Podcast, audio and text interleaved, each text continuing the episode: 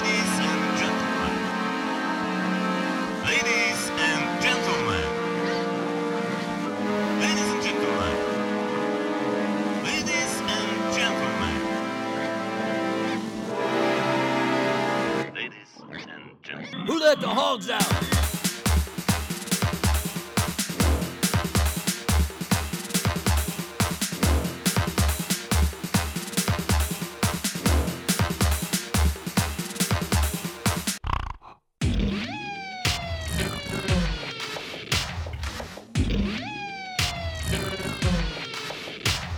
All right, everybody. This is Hog Planet. Here I am again. It's me, Sam. I'm solo this time. Uh, I'm inspired because I don't know. You guys maybe aren't able to see this business intelligence, but uh, my solo episode about the uh, George Floyd protests in D.C. is crushing Dan's solo episode. Let me be very clear about what I'm going. We are all children of God, regardless of our racial or political differences, and therefore must be treated equally. Just absolutely owning him. He's very sad about it.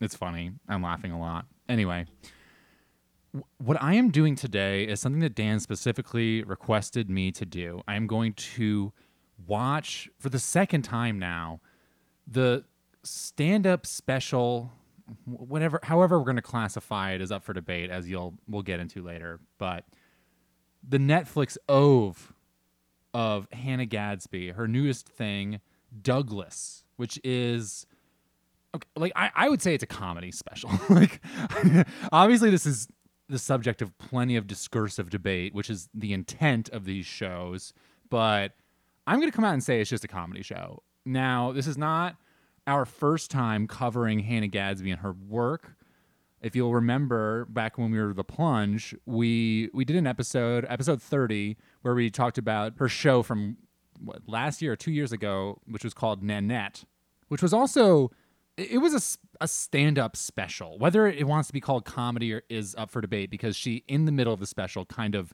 states that she is quitting comedy which is something that she has since kind of uh, walked back and also not walked back it's gonna hurt your brain talking about Hannah Gadsby and all the like mental gymnastics she does to avoid criticism, which is absolutely the subject of this episode, because uh, like a lot of you are not gonna want to hear this from a cis white man like myself, but these works suck. They're bad, and it's not because she's a woman. It's not because she's a lesbian. It's not because you know. Th- spoiler alert.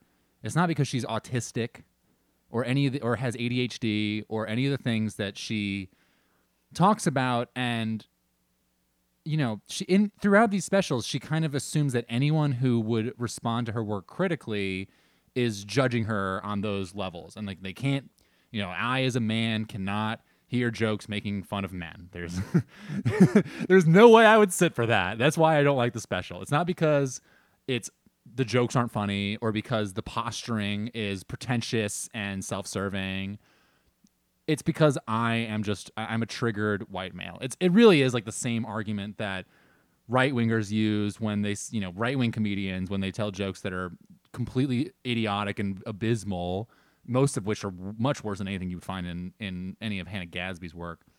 Their response is always that you, oh you can't handle it. You're triggered you know someone disagrees with you and you're triggered everything's violence to you you can't handle anything you can't take a joke. This is kind of like the left wing equivalent of that. Or i mean I I don't want to call it left wing. It's the liberal equivalent to that kind of anti sjw alt right comedy nonsense. So so yeah we we in the past on on this podcast have criticized nanette we have also discussed Jill Soloway, who I believe, I don't know if she still is, but she was dating Hannah Gadsby. Jill Soloway, the creator of the show Transparent. Uh, we, re- we went through some articles that were criticizing her book, which we, we did not read, admittedly, but uh, that book is called She Wants It Desire, Power, and Toppling the Patriarchy. And in both of those, I think we were fair. And, you know, we, we're not opposed to checking our white cis male privilege on this show. like, you know, it's it's totally it's crucial to note that I cannot critique Hannah Gadsby on the basis of her lived experience.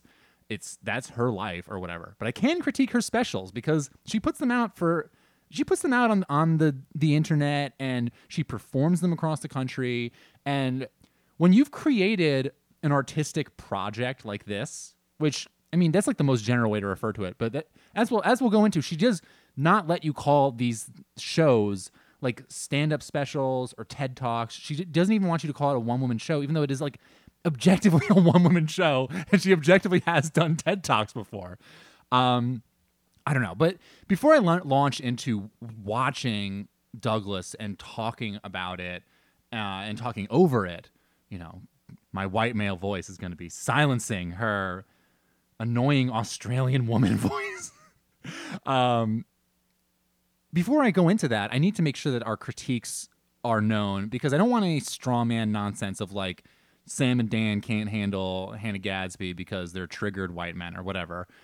And it's very easy to criticize us for disliking Gadsby or also Soloway when we critiqued them previously because, I mean, we don't have this lived experience, but we do have critiques that are kind of outside of that. I think it is possible and also necessary to criticize art because if you don't criticize it on any level, you're not engaging with it. You're it's like when a little kid draws you a picture that is, you know, badly colored in and stuff because a, a little kid did it. And you just kind of take it and you're like, "Oh, this is so good. Thank you so much for this."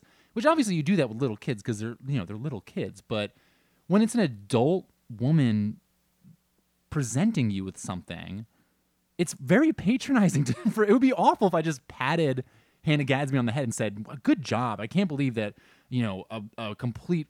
You know, a lesbian or someone with an, an, an autistic person could create this. Like, wow, there's no way I could criticize this at all. That's that's nonsense. It's patronizing, and I do want to make sure that our critiques, which are I think are sound, come through. And it has nothing to do with the fact I, we have no issue watching comedy come from a lesbian, from a woman, from someone who's autistic. I mean, even from Australians. I'm okay with Australians have made jokes before. I, I mean, generally, I think Australia is a cursed continent. I, is it? I don't even know if it's left anymore because I, I thought literally the whole thing burned down this year, back in the early days of 2020. But I don't know. Uh, It's we don't dislike her because of her identity or because she makes jokes about men. I, there are plenty of amazing comedians who make hilarious jokes about men. Men are funny. We're dumb as fu- as shit, and we get away with it endlessly. Like we uh, endlessly can, especially us cis, you know, straight white males or whatever. We got we're fragile. We got our heads up our own ass. We're a great comedic target. There's nothing wrong with that in itself. But if you're gonna make these jokes and and do also the ah, the kind of artifice that Hannah Gadsby does to avoid criticism, it just makes your stand-up special suck. And that's what happens here. It sucks. It's bad. And I'm gonna critique it because I I have every right to. And I'm not doing it on the basis of her identity. So my first critique of Hannah Gadsby and her her oeuvre is that this is really uh just a big self-branding exercise. Now, of course, basically most of the entertainment industry is a self-branding exercise. I'm not a dummy. I know what the game is. I know that there's a business behind this. But it's really kind of annoying because there's there's like this pro wrestling sort of like narrative behind all of this that you have to know. Like the drama of her previous special, Nanette, was that she had decided to step away from comedy. But I mean, instantly after that came out and it was, or you know, and became a smash, she was back out there. She went on an Australian tour, and an American tour, with sold out dates across the countries. I mean, I don't know. I think that these specials are meant to just make a certain kind of person feel good about themselves. This is another critique I have. Th- those pers- the, the people who watch this and feel good about themselves are, I would say, like people who are online feminists or online, I don't know, um, like like male feminists who post about checking their male privilege endlessly. Um, Harry Potter fans get a lot of lip service in this. I don't know. It's like for a certain well-to-do person who wants another perspective that they haven't seen before, so they can kind of put it under their belt. But they don't want something that's like too different from what they like. Like I think a lot of people watch this and they see Hannah Gadsby and they're like, "That's a well put together kind of lesbian that I can get behind." I mean, like this is just another thing that I can put in my identity toolkit. Um, I don't know. It's kind of it seems it, it seems self-serving at, at first, but it's also it's also doing lip service to a kind of like NPR person. I, I don't know. I, I will expand on this better later on because I don't want it to sound like I'm just being you know a reactionary here, but. With, with Hannah Gadsby in particular, her specials really, as I've said, dodge criticism in increasingly annoying ways. First of all, she we we never really get to hear what these specials are. It's hard to refer to them because it's I mean, what Nanette she's quitting comedy, so is it a comedy special? I don't know. All she will do in these specials, in Douglas and Nanette, is say what they are not. In Nanette, she said it's not comedy. Um, and this one in Douglas, she says she. So I've already watched this, but I'm going to watch it again for all of you. I mean, I, I guess I could have just recorded the commentary track the first time, but you know, hindsight's always 2020. Anyway, in this one, in Douglas, she says that it's not a TED Talk or a one, one woman show, even though, as I said before, she has done TED Talks on this subject. And as far as it being a one woman show, it objectively is a one woman show. It's just one woman on the stage. I, I don't know to. I, I, don't understand what the what she's trying to accomplish by distancing, her, distancing herself from that term. I don't I don't see how that limits you at all. It literally is a one woman show. I, whatever. Um, and he also, I would say, objectively, is a stand-up special because she's telling jokes that people laugh at. I, and she's standing up on the stage. I don't know. This is what I'm saying with this whole with with Hannah Gadsby stuff is that you get out of this world where like there are critiques you can make for reasons. Like it, it, that sounds very general because it is. You're not allowed to criticize any part of this. She has a way to wiggle out of everything. I mean, it doesn't get any worse than this quote she gave to a New York Times interviewer back, I think this was back in 2019. Um, it was after she had premiered Douglas, but it hadn't been released on Netflix or anything. Nanette had already been like a smash hit, all this stuff. The interviewer asked her how she reconciled quitting comedy publicly, but then going on on a fucking tour, like a comedy tour. Um, she said, this is a direct quote, and it's so fucking important that you get all this. She said, Quitting was always a theatrical device, and I'm delighted everyone took it so seriously. It was basically to diffuse the obvious criticism that's not comedy. But that theatrical device, as I relived trauma night after night, felt really good to say it and mean it. I think I meant it and still mean it in the sense of the strictest definition of what comedy is. Yeah, I've quit that. So that's the end of the quote. This is after she premiered Douglas at the Melbourne International Comedy Festival. So, I mean, don't take my word for it. She's literally just using this as a theatrical device to deflect criticism, or sorry, diffuse criticism. That's the word she used.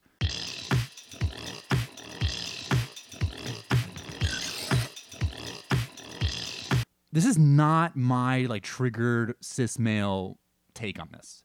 She said that herself. And I'm able to critique that. I am allowed to critique that shitty, like, genre bending for your own self serving needs. It's just, it's not art, it's artifice. And I don't know. This absolutely is a stand up special. Douglas is a stand up special. This more so even than Nanette, I would say, because there's more. It's more just about jokes.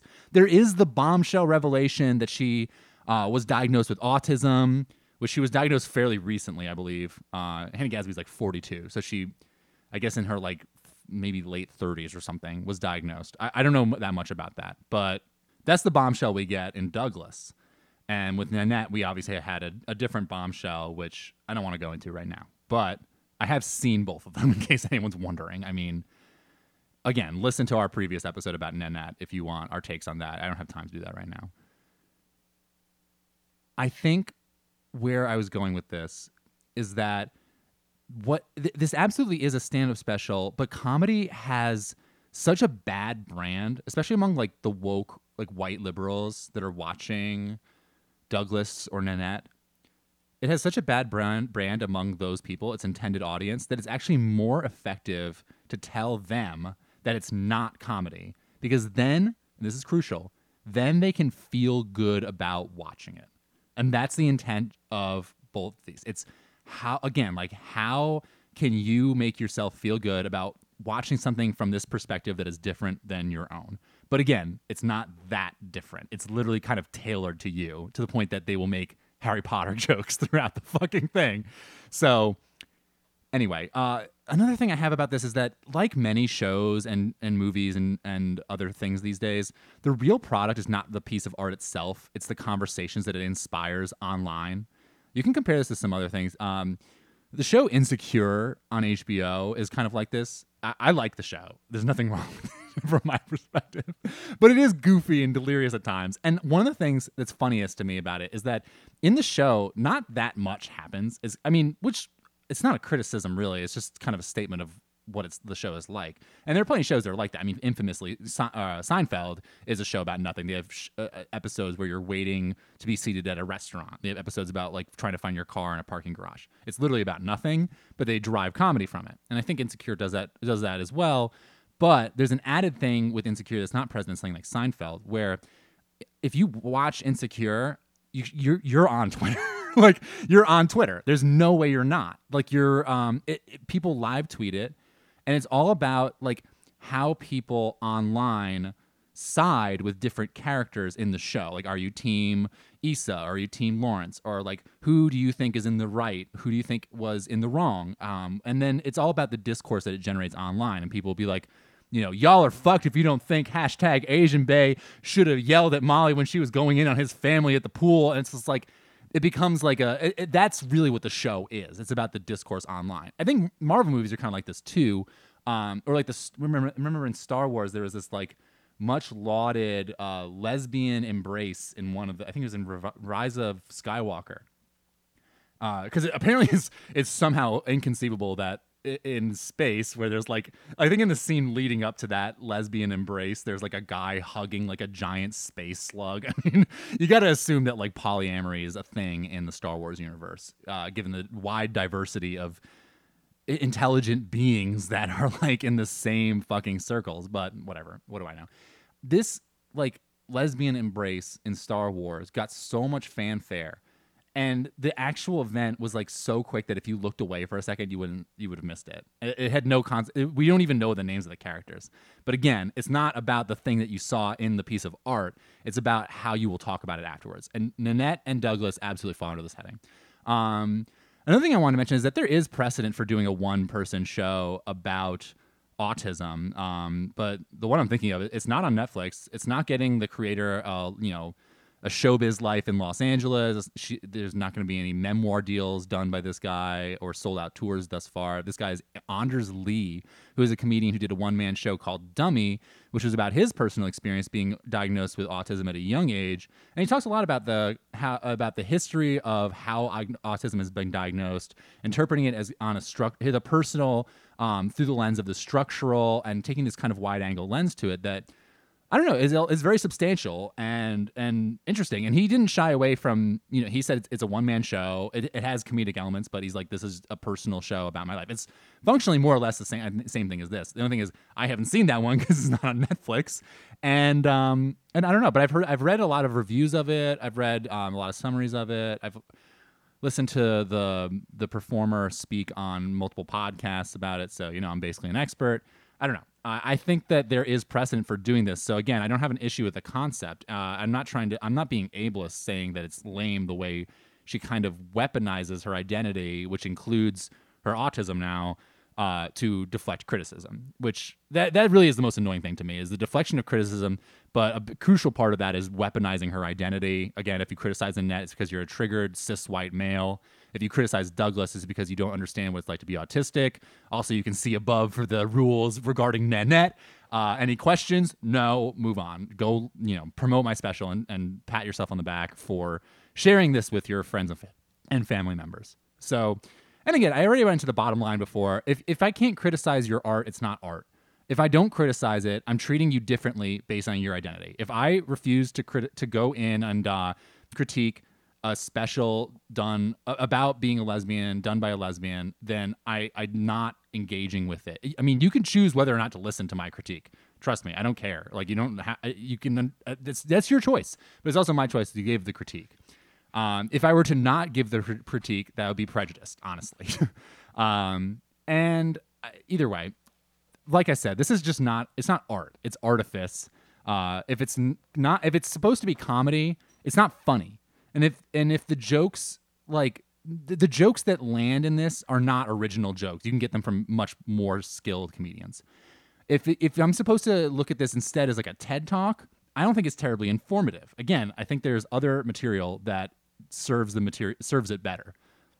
And if it's a one woman show, it's just at the end of the day not entertaining. I mean, maybe just it's not entertaining to me. That's fine. I I'll take that criticism, but I'm going to explain why I don't find it entertaining and I'm going to critique it. And that's, you know, that's where I'm at. I just think it fails on all of these levels. And it, it just kind of dodges. If you critique it for being comedy, well, guess what? It's not comedy. If you critique it for not being informative, well, guess what? It's just comedy. Which she has she has gone back and forth with that. Uh, even in, I, if I remember right, in Douglas, she says, you know, with you know, Nanette wasn't comedy, so, or what was comedy, so you can't criticize it. I don't know. It's hard to tell all the deflection she does, so I shouldn't spend more, much more time on it. But um, some of the themes we had from Nanette um, that we thought were particularly heinous uh, in the previous episode. There was deception. Um, there were revelations in that special that you could. So if you didn't get to that part and you wanted to criticize it and say like, "Oh, her jokes weren't funny," then it was like, "Oh, well, you didn't wait till the end to get the real message of the thing." Um, you kind of see this with Douglas with the bombshell revelation that Gadsby's autistic. Um, and one of the worst things about Nanette was just that she's at, at one point she said that um, like self-deprecation is basically self-loathing, which I think that's a bit of projection. like maybe it is for her, but it, it- previously we had spoken about you know being Jewish in the United States. Uh, self-deprecation was crucial to our people's survival and like mainstream acceptance. And uh, I, I don't think all self-deprecation is self-loathing. I think that's kind of a cop out. Anyway, um, and we've already discussed like who who is this for? It's for discourse people. It's for centrist liberals. It's for straight white women, um, people seeking the thrill of feeling good about themselves, people who want to quote unquote do their part, uh, and Harry Potter fans, inexplicably. So, with my critiques laid out, um, I think I'm ready to start watching this. Uh, I'm going to take a break first because I'm going to need it. I need a drink to get myself through this one for the second time. But uh, I will be back to discuss Douglas.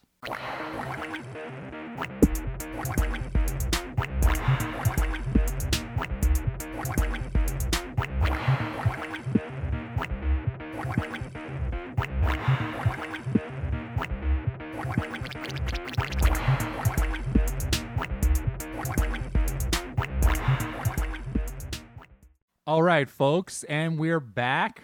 By we're, I mean me, myself, and Hannah Gadsby. And uh, I have a, st- a stiff drink in hand, and I'm ready to go through this. Um, yeah, I just want some of the things I think I left out from the intro. If you need more Hannah Gadsby content, her literal memoir, which is called 10 Steps to Nanette, came out earlier this year. It's just wonderful. Uh, if you need more of this stuff, I mean, there's no shortage. She's got TED Talks. She has these comedy, not comedy specials, and she's got a whole memoir. She's she's in L.A. for the t- time being. I mean, there we're in the days of the dawn of Gadsby. So, you know, enjoy. Uh, if you're loading this up for the first time, I mean, get into it, and I'm here to chat you through it because you're gonna want nobody should have to watch this alone is all i'm saying. So i don't know. Without further ado uh get your netflix queued up. Um we don't get money from netflix but we should. If i say netflix they have to they should have to pay me. That's kind of where i'm at on this. But yeah get your netflix which you're stealing from your you know third most recent ex-boyfriend queued up to douglas because we are starting in five four three two and one. Start. Dun dun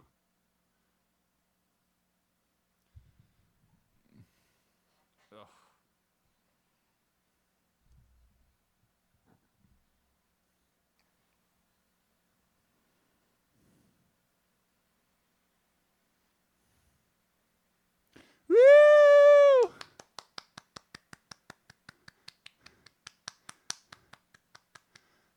We love you, Hannah Gadsby. All right. She is wearing a very ill-fitting suit when whatever. There's this horrific dog next to her That's what she's gesturing at as a dog made out of like some kind of sculpture. Ah, okay. Thank you. Well, why do you have it? You, you are a problem. Oh.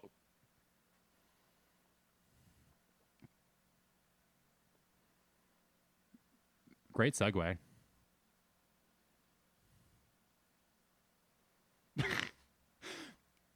no, okay, nobody watching this has not seen Nanette. Come on.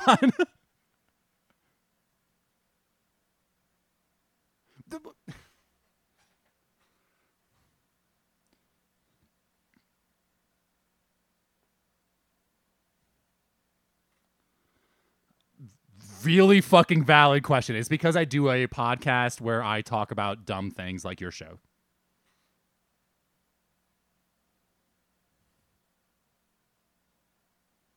I don't know because you literally quit comedy and now here you are doing comedy. No, I find that impossible to believe. But you said it wasn't comedy. You said it was. You have.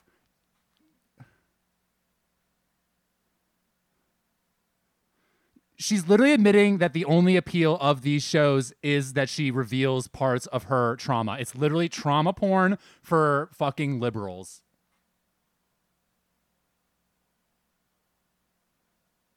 Okay, a, f- a few people did applaud.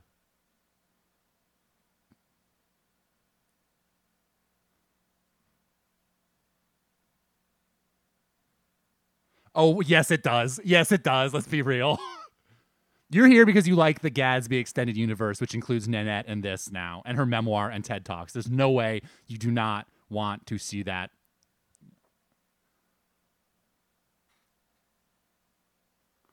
Oh, okay. I remember this part. She she gives like a thesis statement for the whole fucking like it's so pseudo academic, like so fucking freshman year of college. She's literally going to give you an outline of what she's going to do.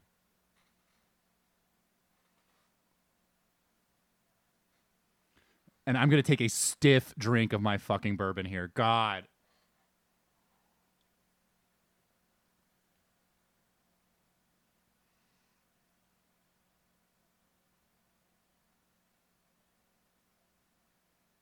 Oh.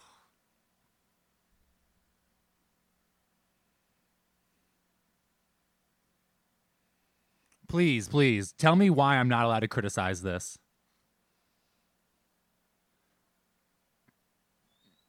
So this is the pregame. This is the fucking like ESPN coverage before the game starts.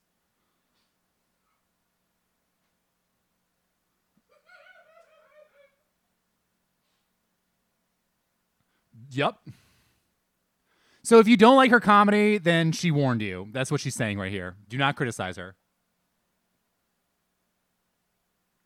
Why not? Why us?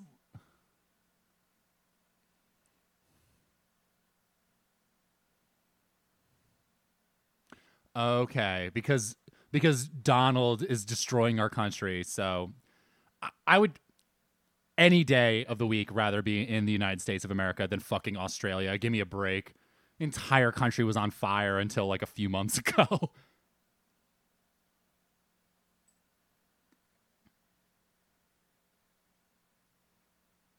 God, I would love it if someone heckled like for a good reason, not for like any kind of homophobic shit. For something like a funny heckler would just demolish Hannah Gadsby. Oh, my feelings are smarting.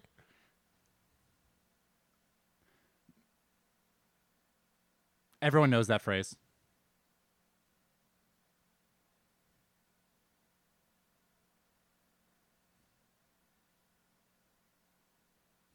Okay.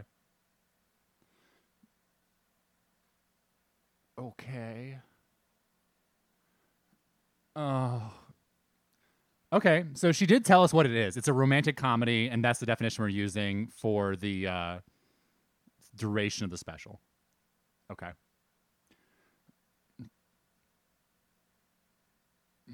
She's talking about me.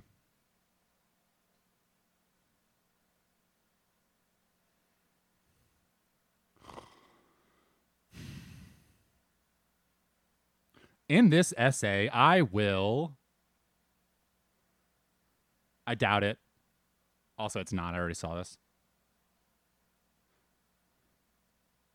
She's asking for your consent to tell a story.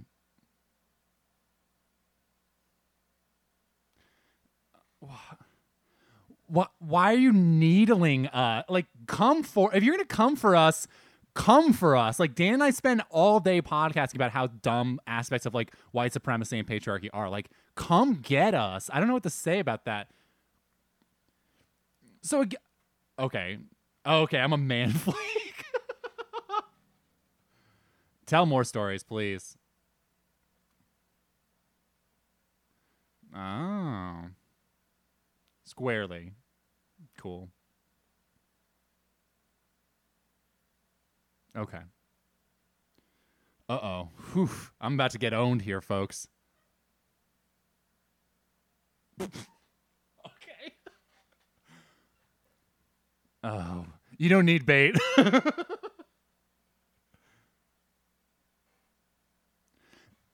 Unsurprising. Entirely unsurprising. I, I ah.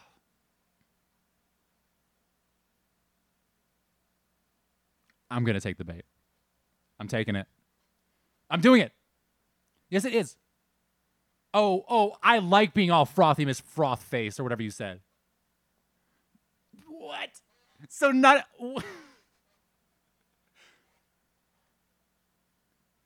Ugh.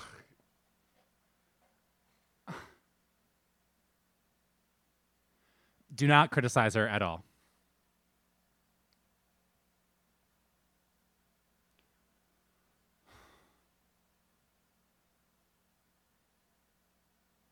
Okay.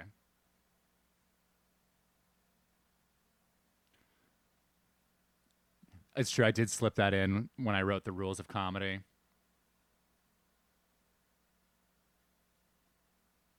Hmm.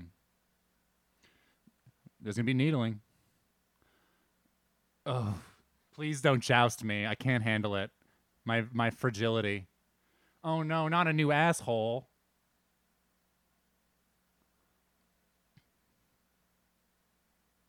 Being bad at comedy? Oh. No, see, if you were doing a lecture, it would be fine. And you literally do that. You do TED Talks, which we can critique on their own. But, like, again, so I'm going to go crazy because you're doing comedy that's not comedy and a lecture that's not a lecture. Fine. She's probably right, sadly. Ugh.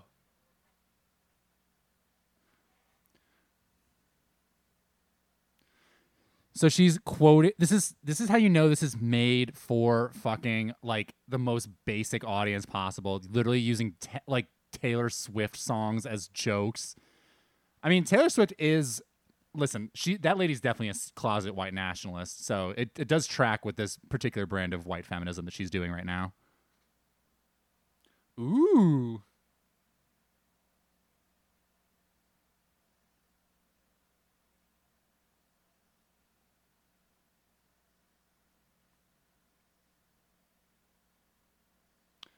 What is a uh, I, I- wish I had more commentary for you folks, but it's honestly brutal enough just to let her go. She's still like doing exposition. This is like a fucking Christopher Nolan movie. God. It's not.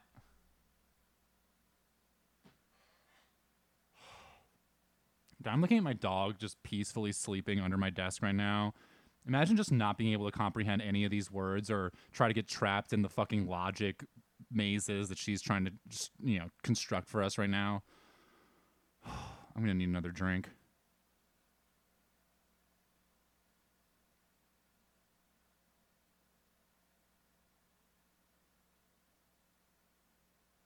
No, the abstract of an academic paper on like some hyper technical fucking like biomedical field or something is much shorter and less convoluted than this fucking intro and all this exposition.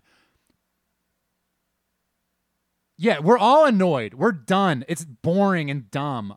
Even your audience of people is like, what the fuck am I here for?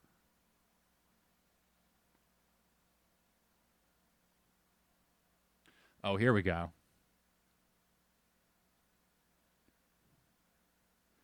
That's true. People do be hating people who lead to like the s- continued spread of the measles in like Marin County, California.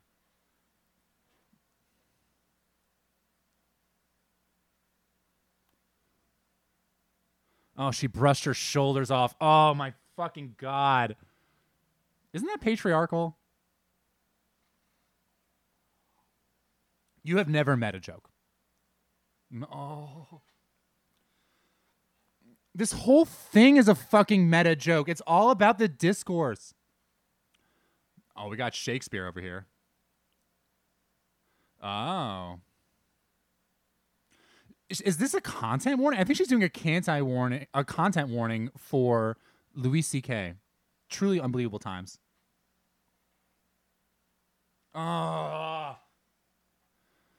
We've been in the prelude for like 13 minutes at this point. Come on. It's really not hard to make jokes about Louis C.K. He was already a like risible fucking weirdo before we found out that he's a serial masturbator. We literally one of our top early episodes was about how Hollywood was a mistake because Louis C.K. is such a fucking piece of shit. Obviously not just him, but like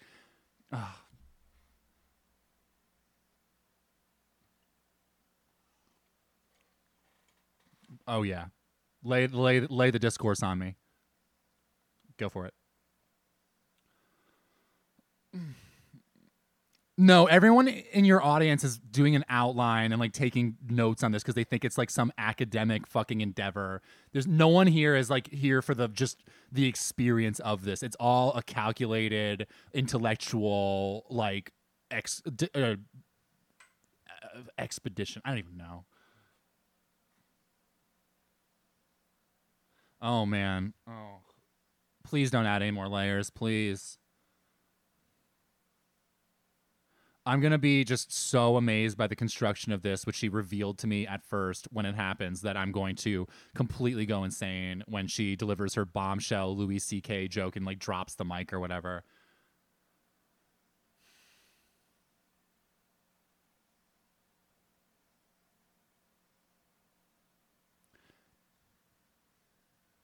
Oh, this is good shit.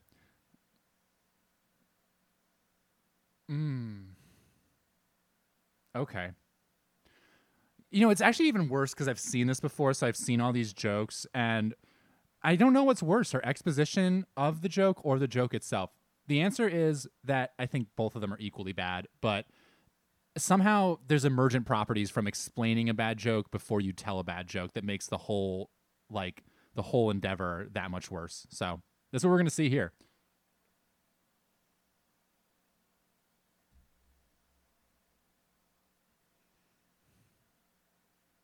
Okay. Uh, okay, that's a little bit of a generalization. It's not woke. Oh, it's going to take perseverance for me to get through this bullshit. Okay. Okay. Oh. There's at least 15 people at this fucking show wearing a shirt that says theories are sexy and has a picture of like Kimberlé Crenshaw or something. Oh my god.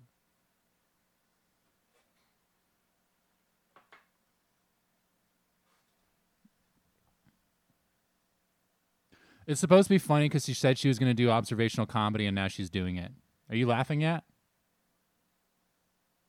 Okay. Oh.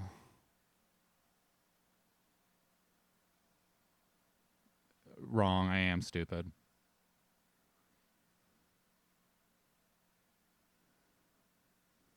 Oh. Okay.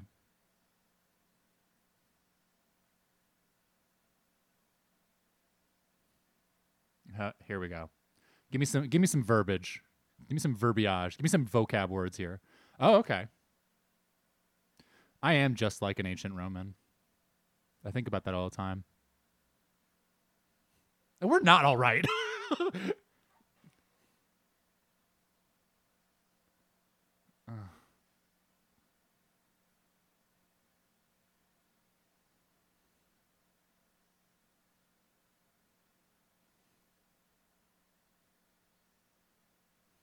I literally do none of this, but go off. Oh my god. Did you know Americans can be dumb sometimes? Okay. Yeah, your your energy sector is at least as fucked up as ours, even if it's not as large.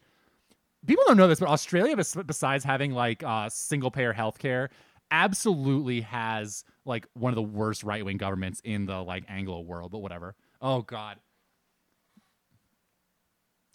Okay. So she's making a joke about how people in Commonwealth countries call it petrol, whereas people in the US call it gasoline. Isn't that crazy? Ooh, this is biting. Oh. You know, gasoline does not, it doesn't mean it's a gas. okay. Oh. Nope. Oh my! She's literally saying that we're gaslighting science by using the word gasoline. Jesus.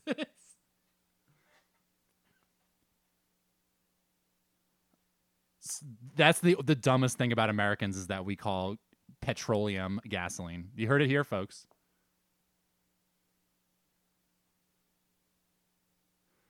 Oh man, I'm just f- furious at the mention of the letter Z. Oh, man, that's like the. f- okay. Okay, no one cares. There's like five people in Australia. Fine. I, I really don't care. I don't need to know what you're talking about. It sucks. No, it doesn't. Not when you say it. This lady's talk, making fun of how we talk and then saying "off you pop" Chris like in, as the punchline. God.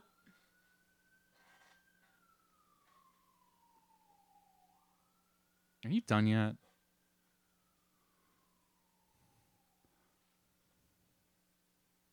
Uh,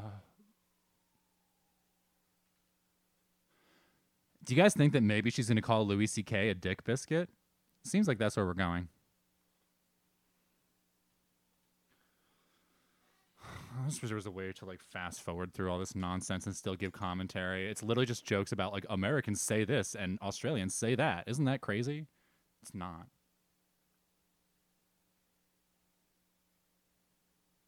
So we can call him a dick biscuit. I don't give a shit. It's that not only do I not give a shit. Oh man, first Harry Potter joke. Um, that's a drink. Let me just. Oh, that's two.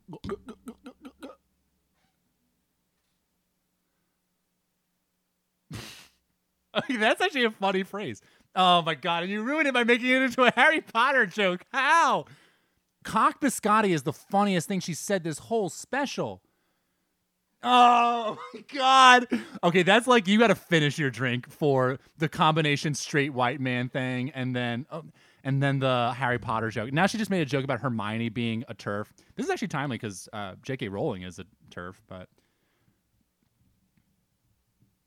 oh oh, get ready for so many Where's Waldo jokes. Oh my god, I remember this so badly.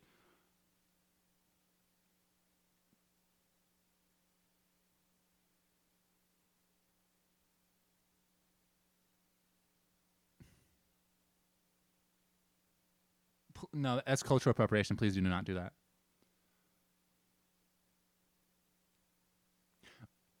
Hmm. We're we're not out of the. I mean, she did warn us that these jokes were bad, so I don't know. Maybe this is part of the the extremely in, in, intellectual artifice of this fucking special, but we're we're not out out of the jokes. We're not out of the section of jokes where she's just saying Brits say this and Americans say that. Like, there's not even any good ones. You know that Brits call water heaters like water geysers, like a furnace or something. They call it a water geyser. That's insane. Like that's something that I could say. I, I don't know, but I would never make these kind of hacky jokes. I guess. People are cheering for pronouns currently.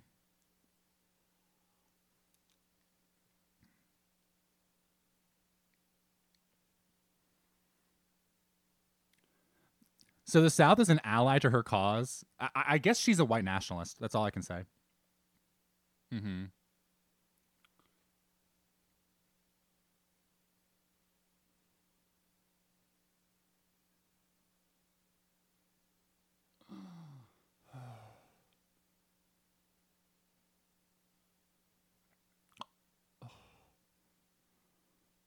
Mm.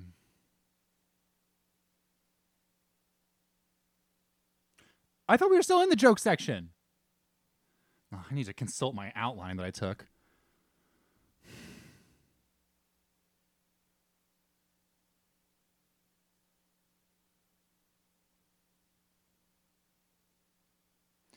We're still not out of the section where she's making jokes about Australian people say this and Americans say that. I can't, folks, I can't do this.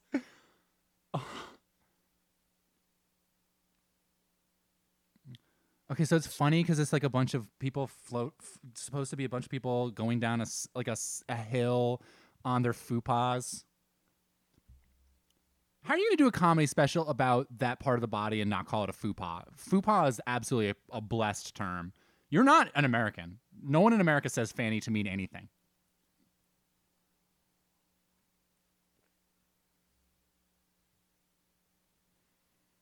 Mm.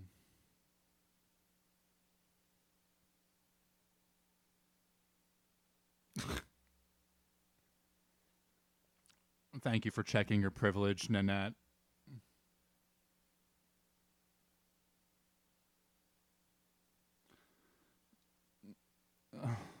Is this joke over yet?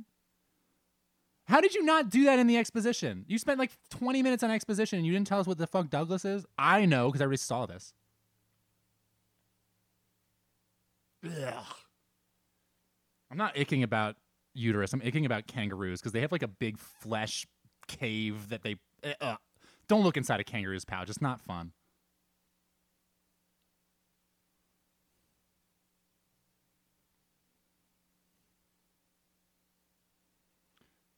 You know it's not that simple, right, f- audience? This is a a trick that y- you know this is done. This is for people who like to notice Easter eggs that are very obvious in like Disney movies. Like if you notice the dice in Solo, then this comedy special is for you.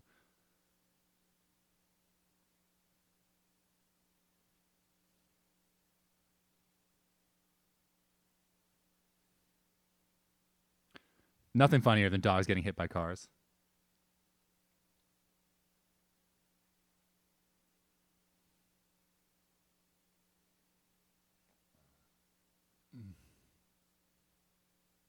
Like me.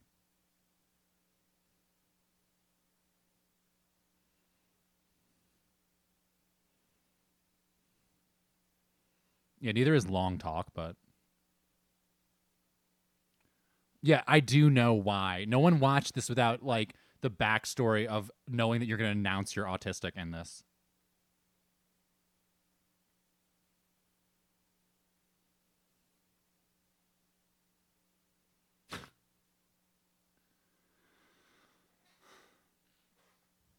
Not uncommon.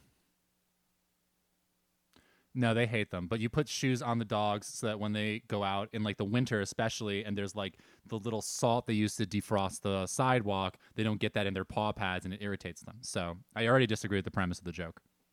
If it wasn't even a joke, I think it's so far just an anecdote. I don't know if we're still in the joke section.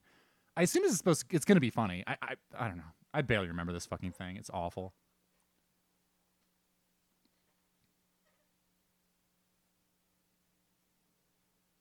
Hmm.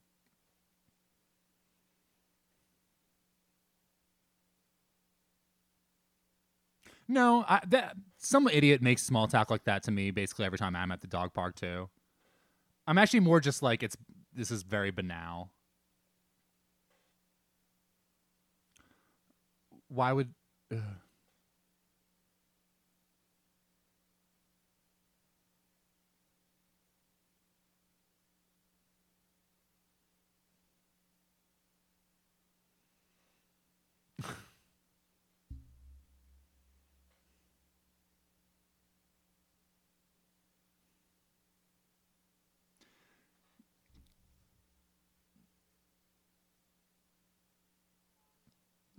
So this is another extended quote unquote joke, maybe not even quote unquote joke. I don't know how she's defining this section, but it's about how men s- eh, do sexism and tell women to smile on the street, which I do not endorse, but I feel like you can get this joke from a few other comedians who do it better.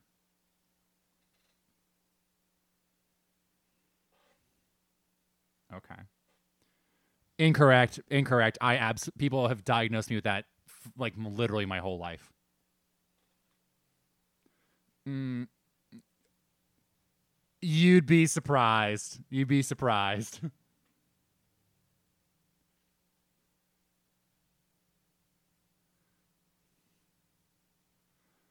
I have no doubt that Hannah Gadsby gets extremely upset when anyone tries to talk to her on the street. She does not want to associate with the regular people.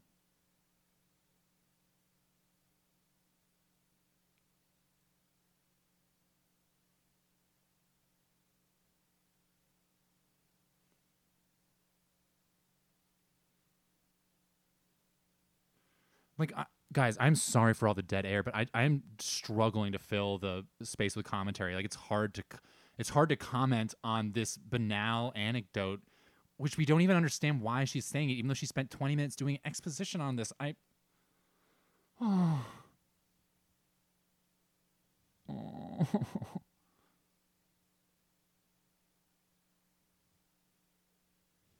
and then you chose to tell us all about it.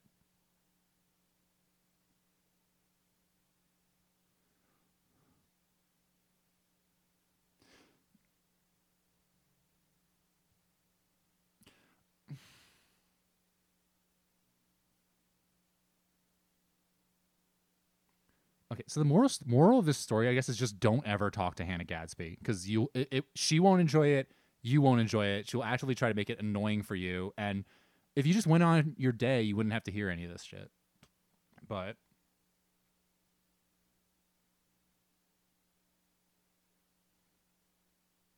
it's because you're a bad comedian, but it's neither here nor there.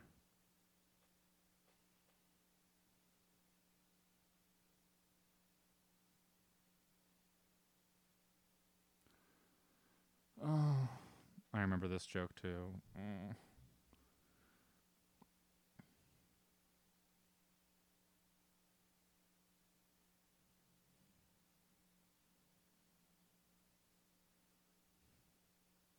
Can you imagine being in a dog? Uh, like she's acting like it was such an overstep for this man to say something that's like sh- a shitty icebreaker, definitely sexist to be like, "Why aren't you smiling, woman?" And then she is acting like now, like the the logical response to this is to explain this like fucking part of the bio- like female anatomy to this random man. Like, who is the? Ah. But the thing is, with her comedy, she won't even say whether or not he's the aggressor or she is. She's just like, oh, it's just a slice of life. So I have no idea how I'm supposed to react to this at all, even though she literally told me how to react to like most stuff in her show for 20 minutes at the beginning of this. I. I should have taken better notes during the exposition. I don't know what to say, folks. I've failed you as a commentator.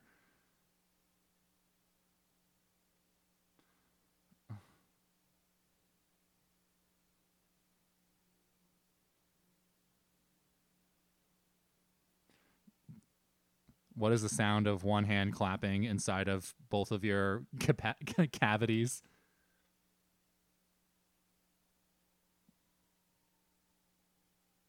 I'm pretty sure all these people are just laughing about assholes right now.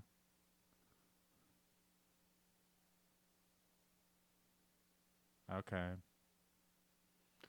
Okay.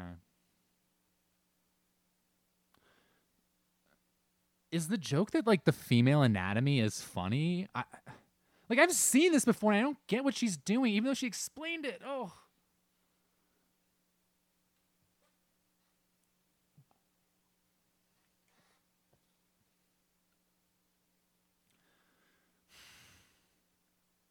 Okay.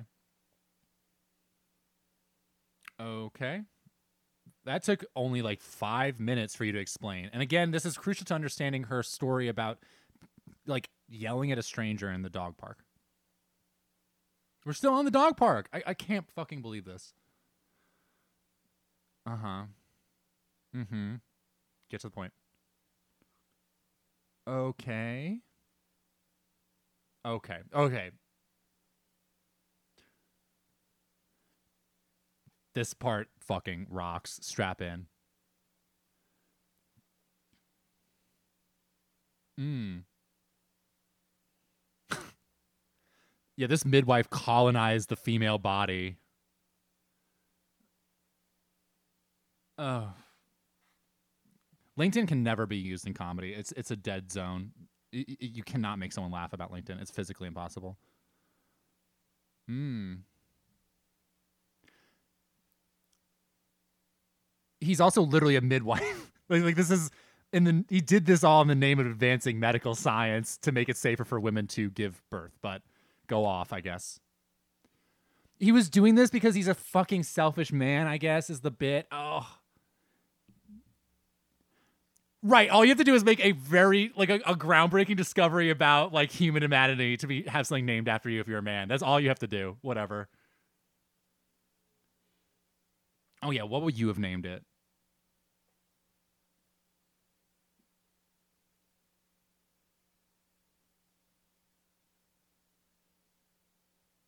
But they are spherical, you have to admit. Okay. I know that you don't like have sex with men or whatever, but I have some things to tell you about the, the role of the balls in intercourse. whatever.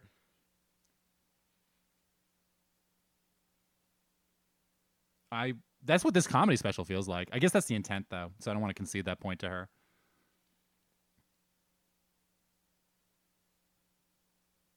Hmm. Hmm. I will I will posit that I believe 90% of the audience is laughing at the mention of balls. Just the word because there's no way they're laughing at the actual joke. Hmm. Hmm. I mean that sucks.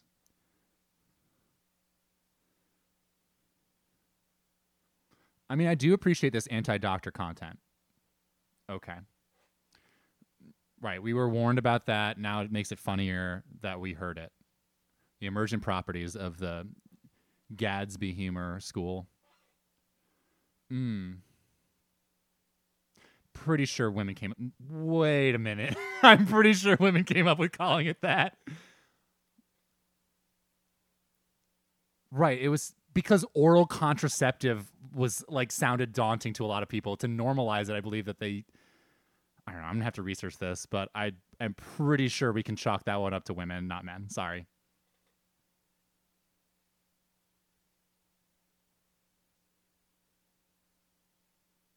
No, you are a, a fucking wellspring of trauma, and if you if you run out, you will dig up more. Trust me. Mm. Hate it when a doctor mansplains medical things to me.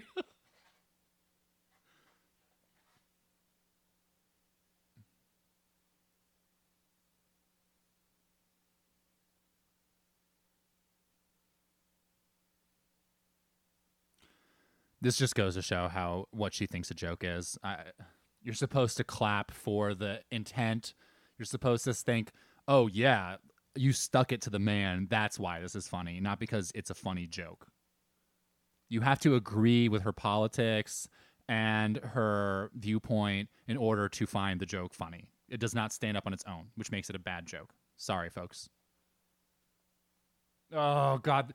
Oh, this is another Netflix thing. They always fucking slip in some other Netflix content. In this case, it's the Marie Kondo nonsense about decluttering and sparking joy. They always do that to remind you of all the other Netflix like products out there. Again, this is a corporate fucking product at this point.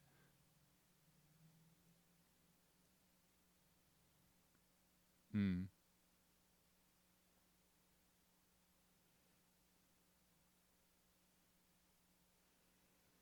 I mean, he like I'm sorry, he is a doctor. You went to see him. You can request a different doctor. You can get a second opinion. Isn't this in Australia too, where like, like you're whatever. Oh.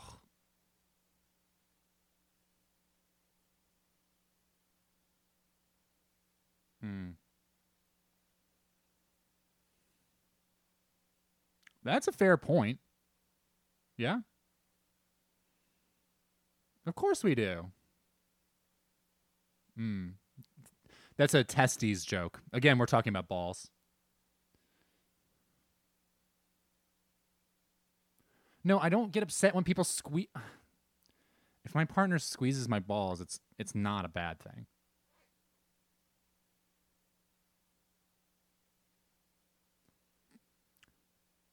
You know, I actually, you know, I've never punched a door or a wall. It's a life experience I need to unlock. Guys, if we get enough on Patreon, I will punch a wall for the first time in my life.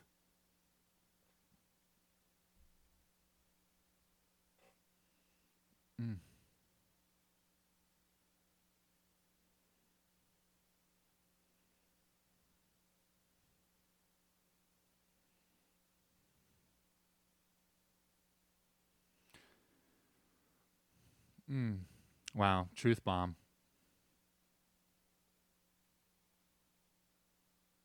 What? Okay.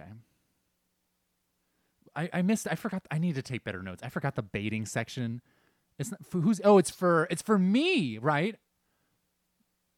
You keep saying what this isn't, but you don't say what this is other than saying it's a romantic comedy, which is low on the romance and low on the comedy. They're laughing so much at the bait joke. It's not even isn't it a joke? Ugh.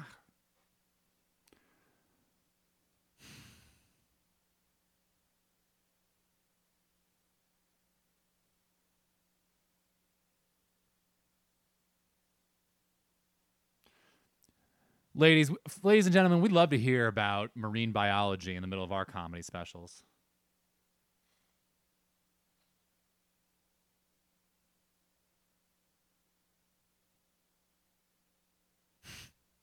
okay. Oh my god, this is too apropos. She cares so much more about microaggressions than anything structural. It makes so much sense that she. This is actually a very apt uh, metaphor. I have to hand it to her. Even it's not a joke and it's not informative, but I guess it is a successful metaphor. So I'll give her that one. No, it doesn't. My oh, I'm a vegetarian. All I eat is fiber.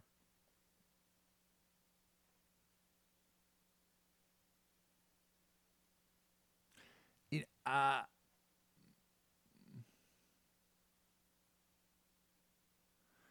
wow, folks, how much do we hate vegetarians in this group?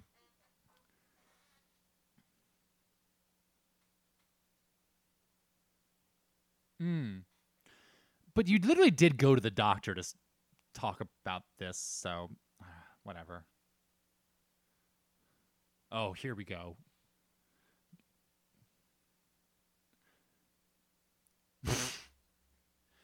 No kid has spent hours on a Where's Wa- Get the fuck out of here. Who is even do they even make Where's Waldo books anymore? I the last time I went through a Where's Waldo book, it took me maybe 30 minutes to go through the whole thing when I was like 7 years old in like 1997 or something. Like I don't give a shit. God. Okay, but I guess I'm like not understanding the full conceit of the joke because this is the point is that she's unreasonably angry about Where's Waldo. Um, the purpose of that of this discourse is is kind of confusing to me. I, I is it illustrating? Is it supposed to be funny that she's mad about these things, or maybe we'll, this will be explained further? I I don't know. I, why? How many notes do I need to take to get through this special? It's insane. I,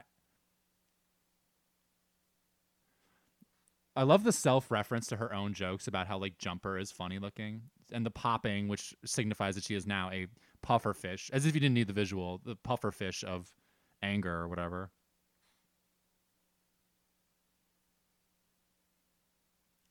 That's what the special's like for me. Oh, here we go.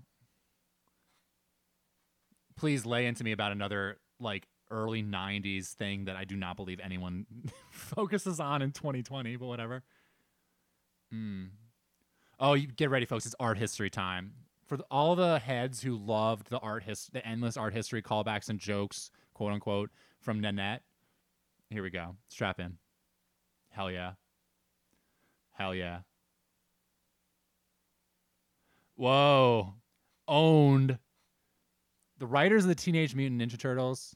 Hannah Gadsby's about to get your ass. Mm. Mm. More exposition, folks. Hmm. Oh. You heard it here, folks. First, folks. TNMT is not historically accurate. Rats are and turtles don't fight. No, the rat was one of their friends, if I remember right. Yeah, he's like the master who trains them. There's no shredder in real life. Go for it. You the Here's the punchline, folks. It's so good.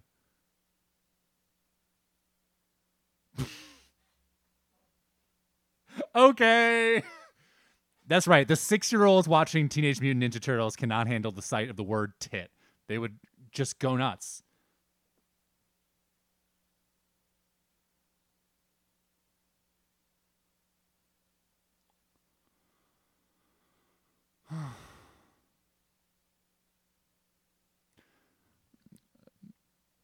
We we the viewers of Hannah Gadsby's specials demand a correction be issued by TNMT. You don't even have to change the acronym, but they're Teenage Mutant Ninja Tortoises.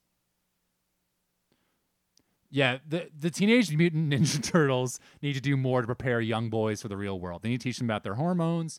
They need to tell them to check their their little boy privilege. Um, it's up to the listen. We can't do it without the Teenage Mutant Ninja Turtles. We need them to tell us how to act. I am on a pa- podcast hating on Ga- Anna, Hannah Gadsby or whatever because I didn't. I was not warned by the Teenage Mutant Ninja Turtles. Why didn't they tell me? Donatello, how could you? You know, I'm I'm just now hearing from sources that tu- uh, turtles don't actually eat pizza. Weird, or do martial arts. This is fucking insane. She's really like demolishing my worldview right now. I'm I'm triggered.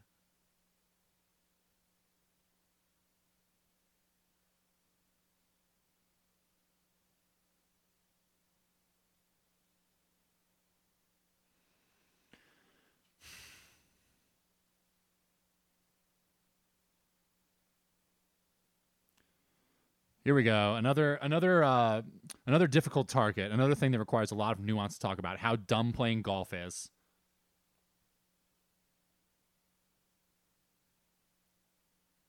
Cool. Isn't that not even an insult in Australia? I think they use that word for just about anything. Okay. You heard it here first, folks. No women play golf. Zero.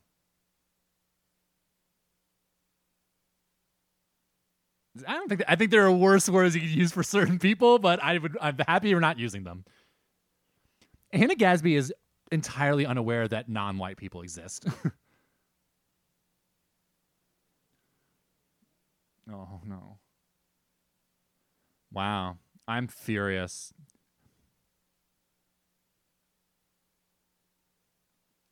Folks, do you ever have associations with v- words? A visual association with a word, even if it's not explicit. Just crazy shit going on right here. I'm, my mind is being fucking blown. I was I was puffered.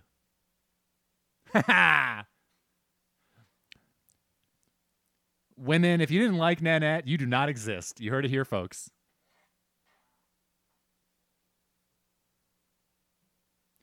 I've never seen a man in the wild, not one I associate with, use the hashtag not all men. This is sort of something that you need to be like utterly brain dead and like fried by internet di- discourse to understand. Ugh. Remember, I explained that she said it's not comedy to deflect and set and as a theatrical device.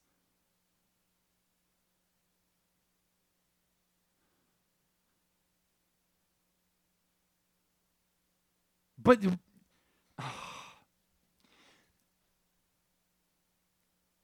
okay.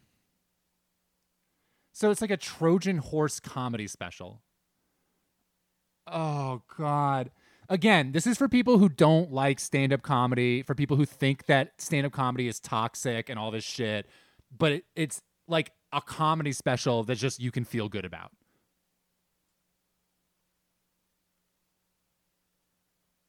That's why you're talking about it so much. You only talk about things that don't bother you.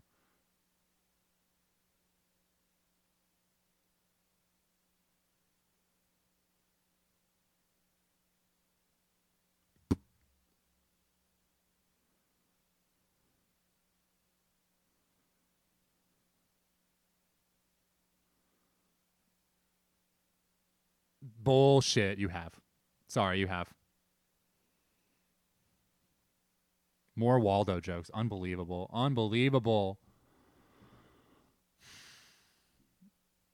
Mm-hmm. This is such a specifically bizarre straw man, literally, to pull up. I my my issue with her is not that I haven't heard of her. It's like Yeah, well those people are psychopaths. I mean again, if you criticize this, you're like those men. You're not like anyone who has a brain or engages with art on a critical level. You're just a triggered cis man. That's it. And if you're a woman who doesn't like her show, you literally do not exist. It was a monologue.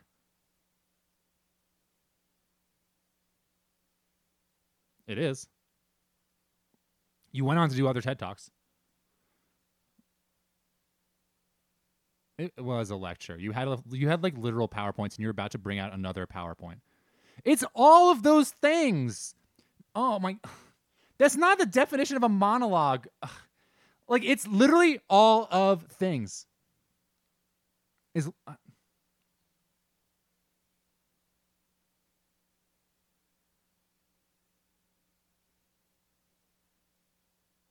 you're doing it now.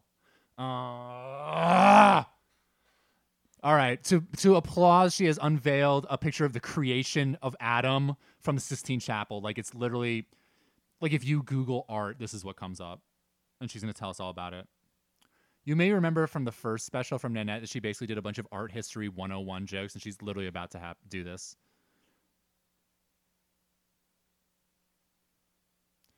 Like the audience for this is people who think it would be number one people who don't like comedy as we established but number two people who like who think that if you make something convoluted it's like good. Like i, I don't know. The audience for this i have to assume only likes 70s prog rock. Like uh, that they want a, a song that's like 45 minutes long and has like 19 movements. That's that's what they're looking for. Because there's the tonal shifts in this they don't build to any larger thing. It's just like indulging all of her little things and it's not done in any kind of structured way. Even though she literally structures it it doesn't build up to a to being greater than the sum of its parts. It's just like a shitty art history lecture which i'm talking over because you don't need to hear it or shitty jokes or like a shitty you know monologue ted talk one woman show whatever she just you know disavowed earlier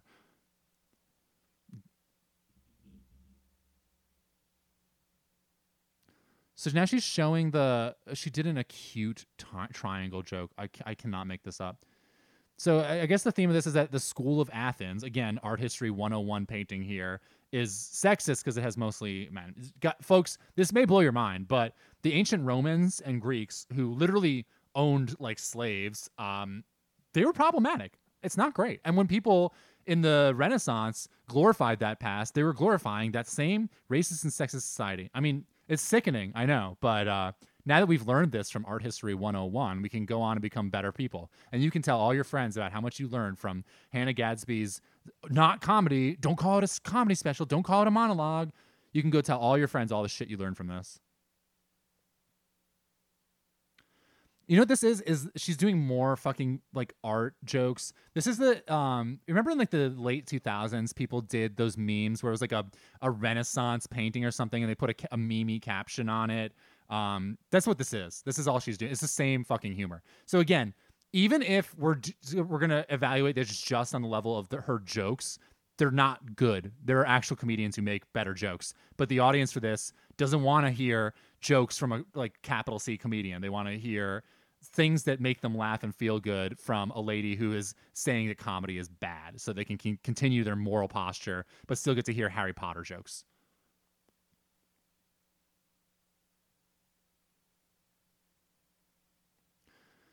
Folks, did you ever consider that in the past um, there may have been, you know, gay and lesbian people in ancient times? Isn't that crazy? It's just weird. As if like the Spartans weren't all like fucking like all male Spartans weren't just like fucking each other endlessly. Like if this is what she thinks is risque, like their whole ass like amphorae with just the most graphic man on man sexual images possible, like all over it. if you really want to play this game, I don't know. She's talking about butts because butts. I mean, butts are funny. I'll give her that. It's the closest she's getting to comedy. But it's supposed to look like an accidental photo. All paint. If you were an actual art history person, you would know that they're supposed to be like in media res. They're supposed to have a verisimilitude to reality, as if you did take a photo, because obviously didn't have photos at that time.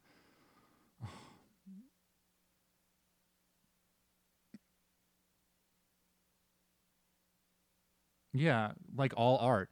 This is the thing. You make this extremely deliberate special that you want to be tr- like evaluated on all these different levels, but you are criticizing the very concept of artifice when your entire special is just artifice. I don't know. I'm, I'm assuming the audience is clapping for my insights and not for Douglas, but of course I'm wrong because the people who are watching this would absolutely despise this podcast because we make jokes and are unabashed and we don't like run away from criticism every time it comes after us. This is just so pathetic.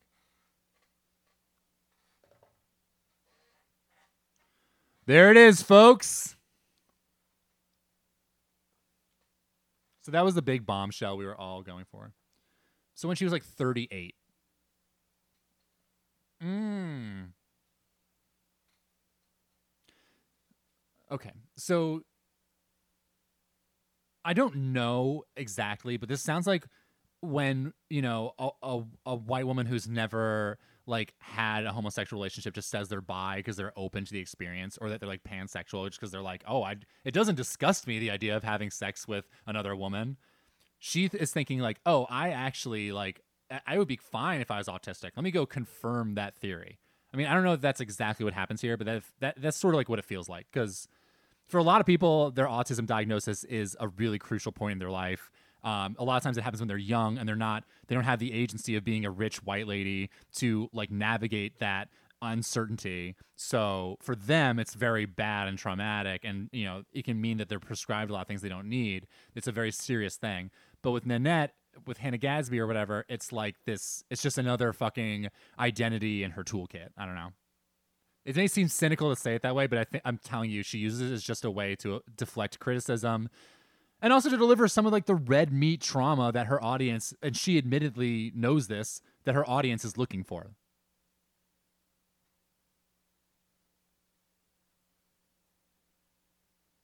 And uh, again, just going in first, like the first thing you mentioned with autism is like the insane idea that anti-vaxxers have about autism being caused by vaccines. That's so like that's so reductive and annoying. I don't know. Like there are serious like consequences to I don't know pe- being diagnosed with autism. They're like serious life.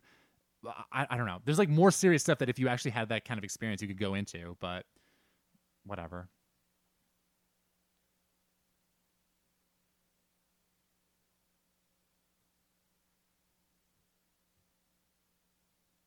Still talking about anti vaxxers here, folks. Huh?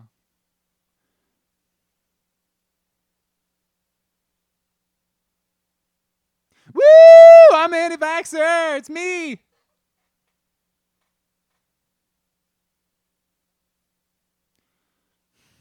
I like if there's any anti vaxxers in this audience, I will be shocked.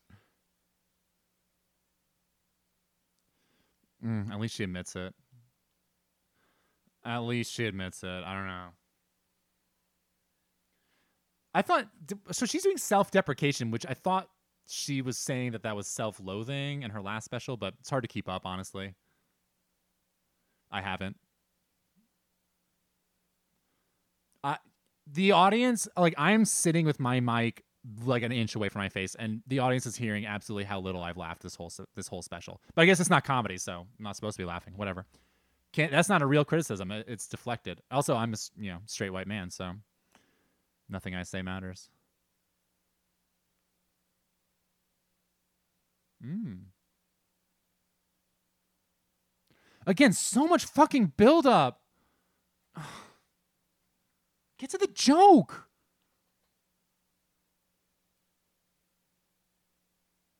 I don't know. Tell the joke. Okay, this is one of those jokes that's not a joke. She's you, you never know. You never fucking know. It's a lecture that was like prefaced the way you would preface a joke.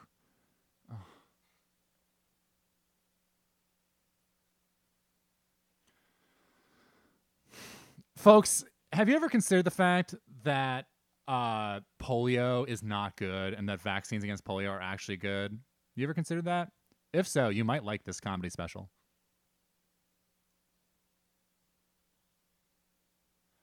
She says like she has autism as if she has like cancer or something. I don't think that's the way that people who who have who are diagnosed with autism describe it, but that's just my able mind or whatever going off.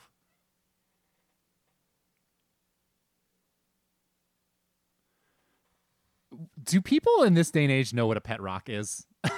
Because the tar it, just goes to show how boomer this demo or Gen X this demographic is. Because it's like you have to remember all this shit from like the early '90s and the '70s, and like I don't know how you're supposed to laugh at this. Mm. Mm.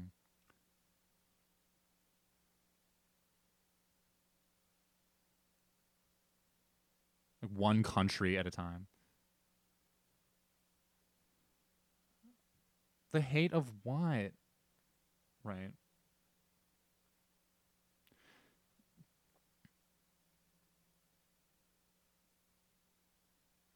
Mm.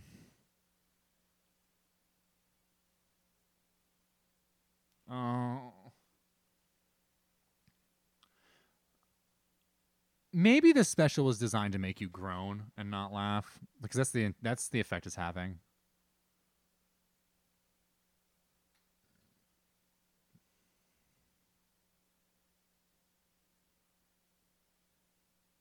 Then why'd you repeat it?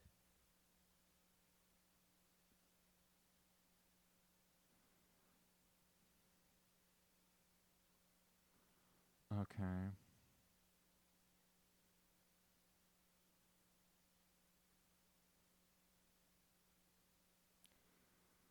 More art, of course.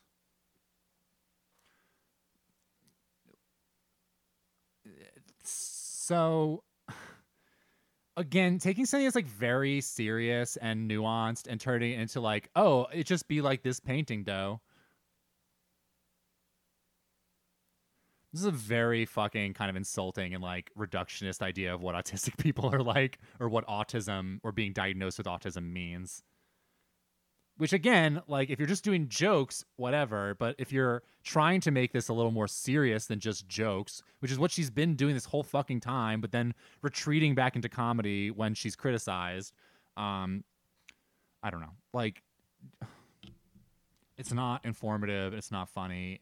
I don't I don't know what I'm supposed to take from this other than like just another reminder to check my privilege, which you know, whatever. I'll I'll go check my privilege. i I'm I'm checking it. I'm trying. God.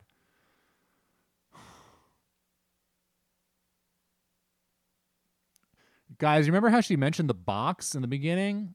Hmm, she's calling back to it. Wow, isn't it funny how she sticks to like the outline that she laid out for 30 minutes at the beginning of this? Is anyone laughing? I'm laughing. I'm having a great time. I can't wait to tell my coworkers everything I learned about autism from Hannah Gadsby and her art analogies.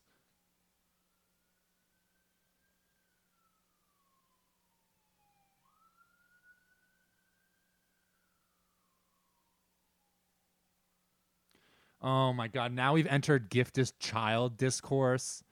You know, on Twitter people saying that like being selected as like a gifted child when they're like seven years old, created unrealistic expectations for life, and is the reason that they're like a, a alcoholic journalist at age 25. Mm.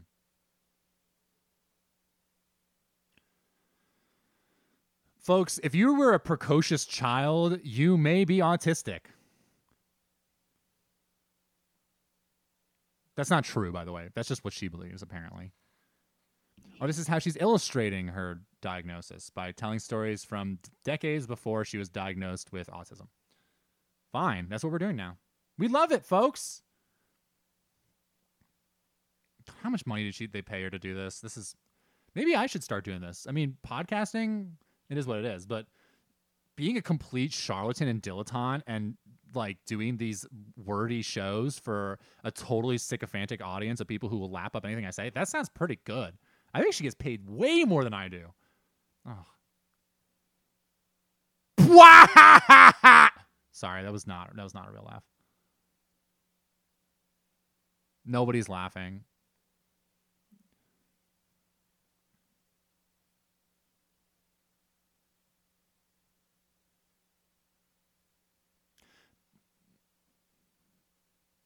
So intellectually explaining the joke doesn't make the joke work.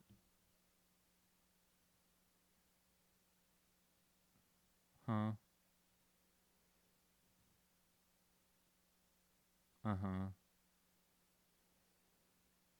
Oh my god. Can you imagine being this lady's fucking like elementary school teacher? You get paid like nothing. You have to show up all day for these like booger eaters and then this like weirdo is like mi- subtly mining stand-up material for like 30 years from the few down the line. Oh. We need to pay teachers more. I mean, maybe that's what she's trying to argue here. It's it's it's physically impossible to follow where this is going, even though she explained it. It's just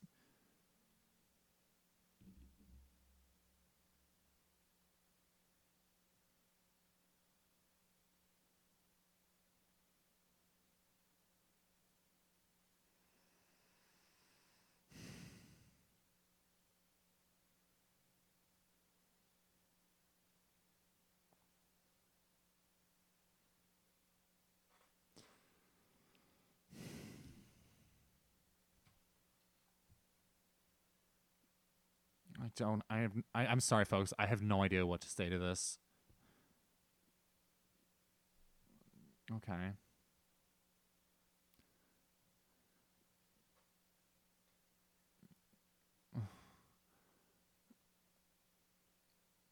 Please get to the joke.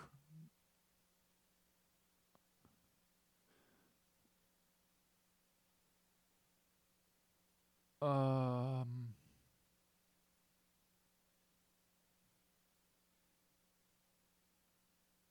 Yeah, I got kicked out of class a lot uh, in, in like middle school for making be- annoying jokes all day and not focusing. It has nothing to do with my mental health. Or if it does, it's not uh, like that needs to be borne out more. I can't just like armchair diagnose myself with this.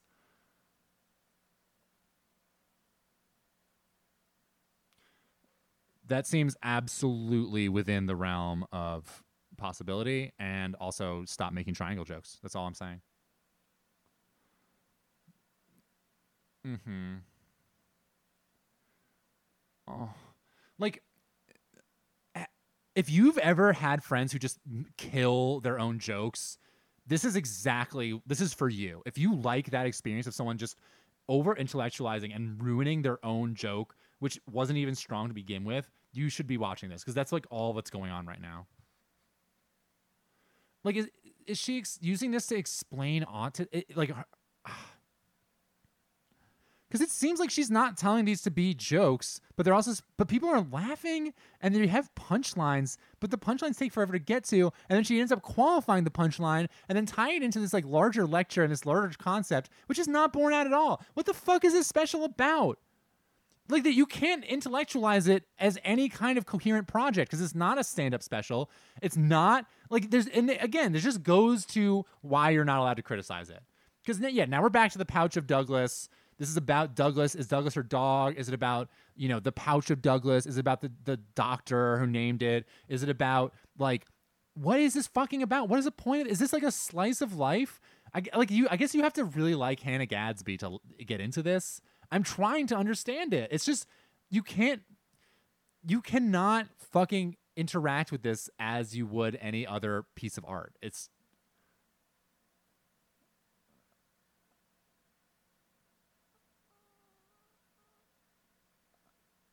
that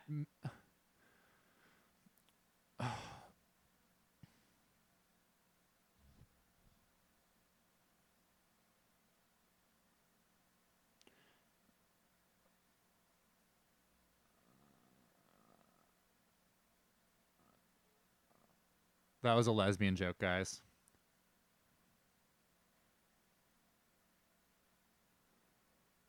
So this is like the way she explains it, I guess she wants it to be like she wants it to be like a way to explain the way her brain works through like her process and like daily annoyances, I guess.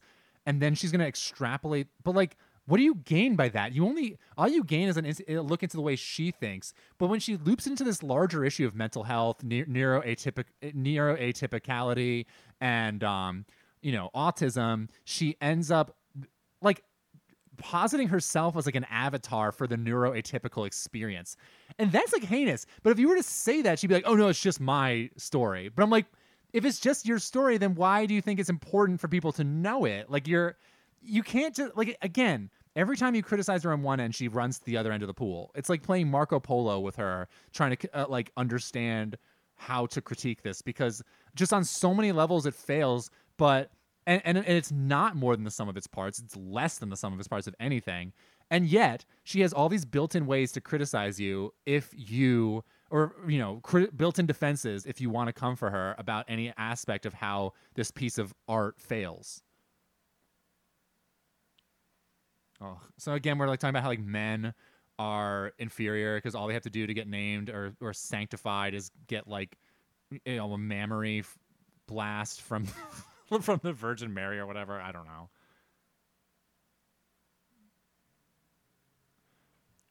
This may this may be kind of weird for you to hear, but Christianity can be uh, dumb sometimes if you take it at face value and apply it directly to our current day lives. It doesn't really hold up because we don't live in like biblical times, but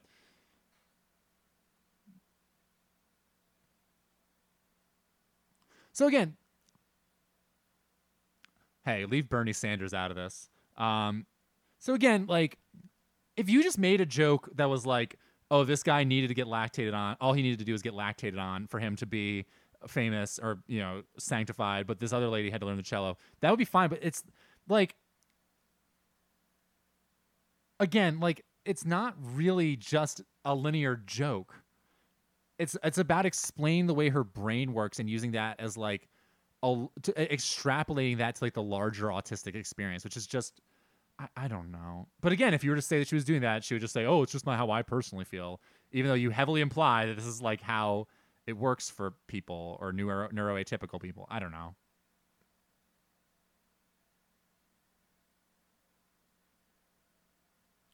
So many callbacks because you're supposed to like, like she has to create her own world in this special of things that you have decided to find funny or that she has decided to find funny for you.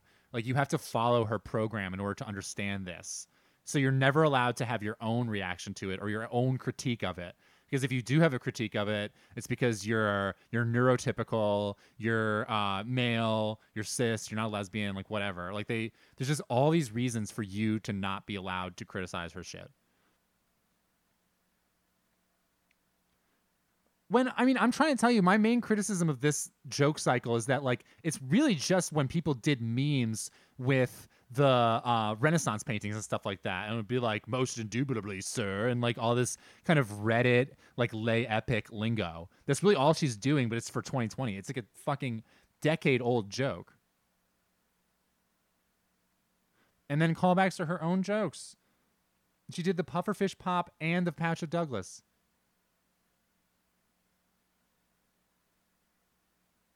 And we're back to Paleolithic times again. Another, oh god, paleo jokes. Like there has not been one thing that got a genuine guttural laugh out of me, and there I laugh all the time at jokes making fun of me. God, another fucking Harry Potter joke. I'm out- literally out of my drink, guys. I don't know if I'm gonna make it to the end of this. This is so bad. Back to the cock biscotti, which was funny the first time she said it, but this is the thing with jokes: is if you keep repeating the jokes, then you kind of make them less funny.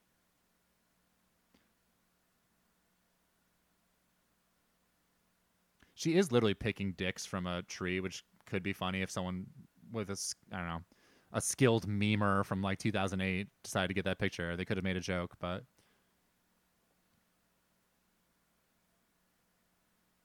she's really screaming. Yes, this is how art works. Again, I guess you would have no knowledge of this, but art is a deliberate product with deliberate choices. Uh, She did the mic drop joke. I was talking over it. Apologies to the audience. You got to rewind for the that that mic drop joke. Very abrupt ending to this because we know it's the end because this fucking song is playing again. This theme song from the beginning. That's it. That's all you're getting, folks. There's no overarching thing. There's no like. I have no idea how you're supposed to react to this. I mean, and also being on Netflix, God, it's like already sending me to the next thing to watch. This is pure content. Now it is having me watch some. What the fuck is this? Like a Spanish language anime? All right, get get that out of here. Okay, we're done. Um, hopefully, if you were on the same timing as me, you got to the end of that. Now I can talk over it and not worry that I'm blocking some of the because you know one of the most damning things you can do, and I hope it's not annoying to the audience that I did a lot of this, is you know she digs her own holes. I didn't. There's no criticisms I can, I can make of her that she didn't kind of like invite me to make, if that makes sense. She number one was doing that because I, you know, I'm cis white male here, living my life, but she is expecting me to come for her uh, just because of my identity, which is fair. I mean, whatever. Uh, I'm sure that there, I, like, I don't want to discount the fact that she definitely, I don't think she's lying when she says she gets tons of hate mail. There are tons of idiots who have really bad faith criticisms of her that do boil down to I don't like lesbians or I don't like women, I don't like neuroatypical people, etc. Those are bad. That's not the critique I'm making. The critique I'm making is that this is it's not a piece of art that you can engage with. It's not meant for you to be able to engage with it. You have to follow the program, you have to follow exactly what she's saying, and you have to make sure that you don't get lost because she's going to do all these callbacks. And you like I mean, you heard me in the middle of it saying I should have taken better notes when she laid out the exposition for like 20 minutes. I mean, again, and and like she's she's very I think there's no way she's dumb enough that she isn't calling attention to how heavily constructed her special is in all the mentions of like that was a choice! In you know when painting at the pictures of like a, a woman with like a cloth cut in her butt crack or whatever that she's you know analyzing her very art history 101 sort of way. Like she's calling attention to all of this and I it has to be a tactic to call attention to the fact that all, she makes so many deliberate choices to this that it ends up being overworked and it doesn't succeed on any of the levels that it tries to succeed on. It's try is it a comedy special? No, because it's not funny, and also because there's more going on there. Is there so when you try to look at the more going on there, I'm like, is she is this about autism? No, it's about her. It's about her specific experience with it. Uh, like you're, and then it just leads you back. So the, if you try to like evaluate it on the level of is this a serious thing that I should critique seriously? She's like, no, no, it's just comedy. But then again, if she's like, if you thought Nanette was comedy, what's wrong with you? But then later on in interviews, like right after Nanette came out and became a smash hit, she's saying that it was a tactic to say that it's not comedy. Like you just you're there's no way to objectively interpret this as art. Is you have to be you have to take a purely subjective lens to look at this. You have to just and you have to do what I didn't want to do, like I explained in the intro. You have to kind of just pat her on the head and say, "Good job. You made this and you put it out there and it's yours and that's special and no one can take that from you." But this is not a painting, uh, like a little kid painting that you put up on your fridge. This is like a, a fucking multi-million dollar corporate product. She's she has she has a memoir that came out earlier this year based on all this stuff. It's literally about Nanette. Nanette itself was a smash. She had a kind of like a, a relatively successful career in Australia as a comedian before Nanette, but since then she's taken off. And it's it's it's so it's just about her brand but not on any kind of like level that you can in- interpret it. You have to just pat her on the head and say like good job. You have to just you're supposed to just take it. Like if you if you have any criticism of it, it's you're wrong. Like that's all. Whereas I don't know, Dan and I do obviously objectively like a podcast where we do comedy. You can disagree whether or not we're funny, but we are trying to do comedy. And if you criticize us on a level, I mean, we do take it to serious. We do talk about serious things. We do like to talk about things structurally. Uh, we do talk about th- things that happen to us personally. But if you want to criticize us on any level, even if your criticism is just I don't want to hear from two, you know, straight white men, fine, whatever. I don't care. That's fine. You don't have to listen to it. And if you want to share that criticism with me, I think we could. I- can use it constructively. I will take it. If you think one of my jokes isn't funny, you're probably right. It probably wasn't that funny. We have to fill hours of time here. There's, you know, there's going to be dead space. We don't construct this. We don't have exposition and outlines and like specific sections. You know, this isn't a symphony of a podcast the way she overworked Douglas to the point that it's like, like you have to follow a fucking program to understand it. We don't do that. And if we're wrong about something substantive, if we're trying to like use one experience to speak for others, that's wrong and we should be called out. And we will we are happy to issue retractions and all this stuff. Like you have to engage with criticism. I don't know what what this world is where we've decided that it's it's got to be part of this like influencer content culture um the the fact that as i said earlier the actual show is not just what you see on camera the actual product and the actual show is the discourse it generates online which is really a full-on industry because people writing you know people get paid to write recaps of this dan and i don't get paid unfortunately yet to uh, do recaps of this or do commentaries like that but that is a very real industry there is a whole like a whole industrial complex behind stuff like this so I don't know. I guess I guess I've said my piece on it honestly, and I've gone. I went through the whole thing, mercifully only an hour and twelve, um, and now my obligation to Dan for d- him doing his four-hour critique of, or commentary on all of the Hillary Clinton documentary, which is truly a titanic endeavor. Um, now my obligation is filled, but I don't know. It's just the reason I feel like it's important to talk about this is there is this kind of heinous undertone of her using her experience to speak for the larger autistic community, which she seems to only have like I don't know. It seems like she's only officially joined that recently, and she didn't even want to. She didn't want to come out in, even though she got the diagnosis before Nanette, she didn't want to come out and say that that in Nanette she wanted to save that reveal for this, which you can cynically interpret as like you know you can give her the you can you can take her at, on her word and say that she didn't and assume that she didn't want to uh she wasn't she was conflicted about revealing it at that time she didn't feel comfortable or whatever um or you can cynically say she would she knew she needed material for her follow-up which she does sort of allude to. It's impossible to say. Um she does try to cover all of her bases so that you're not allowed to critique her which is kind of the basis of my critique because i'm sorry being criticized is part of making art. It's just part of the process. There's no even if your art is just a dumb podcast where you riff on stuff, being criticized is part of the creative process. Whatever you're making, criticism, if it's good faith criticism, if it's constructive, which is what I'm trying to do here, I'm trying to say that that my criticism is not I'm furious that a, like an autistic lesbian is is you know making fun of straight white men.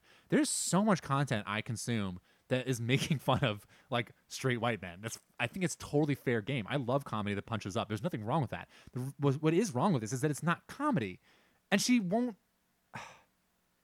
She refuses to let herself get pinned down, which I guess people would say that as a compliment to her. But she refuses to allow any kind of criticism of her work as comedy. Um, if you criticize like the way she extrapolates it to these larger structural issues, then you know you're missing the point because it was just a joke. It's just I don't know. It, it's just frustrating because I, I don't know. It's it's not like I want to. I, I'm not trying to steal her swag. You know, this is a hustle. It's a gig for her, and she's made good money on it. It's a brand. It's working. I mean, I'm sure her fortunes have turned for the better. You know, I would love to live in a nice house in Los Angeles. And maybe this is how I'll get there is by being this kind of a big sellout. But when I do that, when I buy my house in the Hollywood Hills and uh, you know, complain about uh, stuff at the dog part for money and, you know, I will expect to be criticized. And not in the way that she says, where she's like, oh, I love nibbling on hate. I mean, like, actually engage with criticism. And I, I'm not saying you should engage with criticism of, like, of her based on her identity. That's the opposite of what I'm saying. But you can't hide from criticism of the artistic merit of what you put out there. And if if it is so personal to you that you can't hear any criticism of it because it's triggering or it's upsetting, then that's something you shouldn't put out into the world. Because when you put stuff out into the world, it's going to be criticized. If I, there are things about my life that I would not want to talk to with anybody in public. And so I don't bring them up on the podcast. It's that simple. It really is. But for her, I mean, she did kind of, she does kind of allude to it, this throughout her specials that like the comedy is kind of this Trojan horse. But then I'm sure for some other people, the the serious aspect, the trauma porn, is like what gets them into buying her comedy special, which is a product. Either way, it's like this there's this deception, which we alluded to in our Nanette episode, and like I don't know. There's just it's just need you need to not shy away from criticism like this. You need to be sure to engage with it because it makes your art better. And I cannot engage with a piece of art that you know does not allow criticism. That's just part of the process. And maybe you don't want to hear it from me. Fine. I mean, if Anna Gadsby hears this podcast, I will. You know, it means that something has gone uh, it's totally insane in my life and i'm now rubbing elbows with people who i would never have expected to rub elbows with currently but this i'm sorry to say from someone who's not in the industry but knows one thing about the industry this is part of the process so that's where i'm at um, don't i don't want anyone to feel like they're not allowed to criticize us or criticize some other comedian or whatever i mean that's just where i'm at on this i, I think it's it's it's shallow and self-serving and it's done in the service of making netflix money and making Hannah Gadsby money. That's really what this is. It's a corporate product. It's not like this personal thing. It's it's different. It's not the drawing that like a little kid gives you for you to put on your fridge. It is a product that is marked like there are jobs created by this. like people are eating based on Nanette and Douglas and it's fine to criticize something like that. So that's where we're at. Uh, obviously, rate, review, all that shit and uh, we will catch you next time with more episodes and hopefully you won't have to watch an atrocious quote unquote or quote un- I don't even know what to fucking call this thing anymore. Just, my my brain is just in utter disarray from doing all the mental gymnastics to speak about this. But um, hopefully next time you don't have to sit through one of these to enjoy an episode of Hog Planet. So yeah, that's where we're at, and uh, we will catch you next time. Um, Hannah Gadsby, at me at me, you coward. Criticize my podcast. I want to engage. See ya.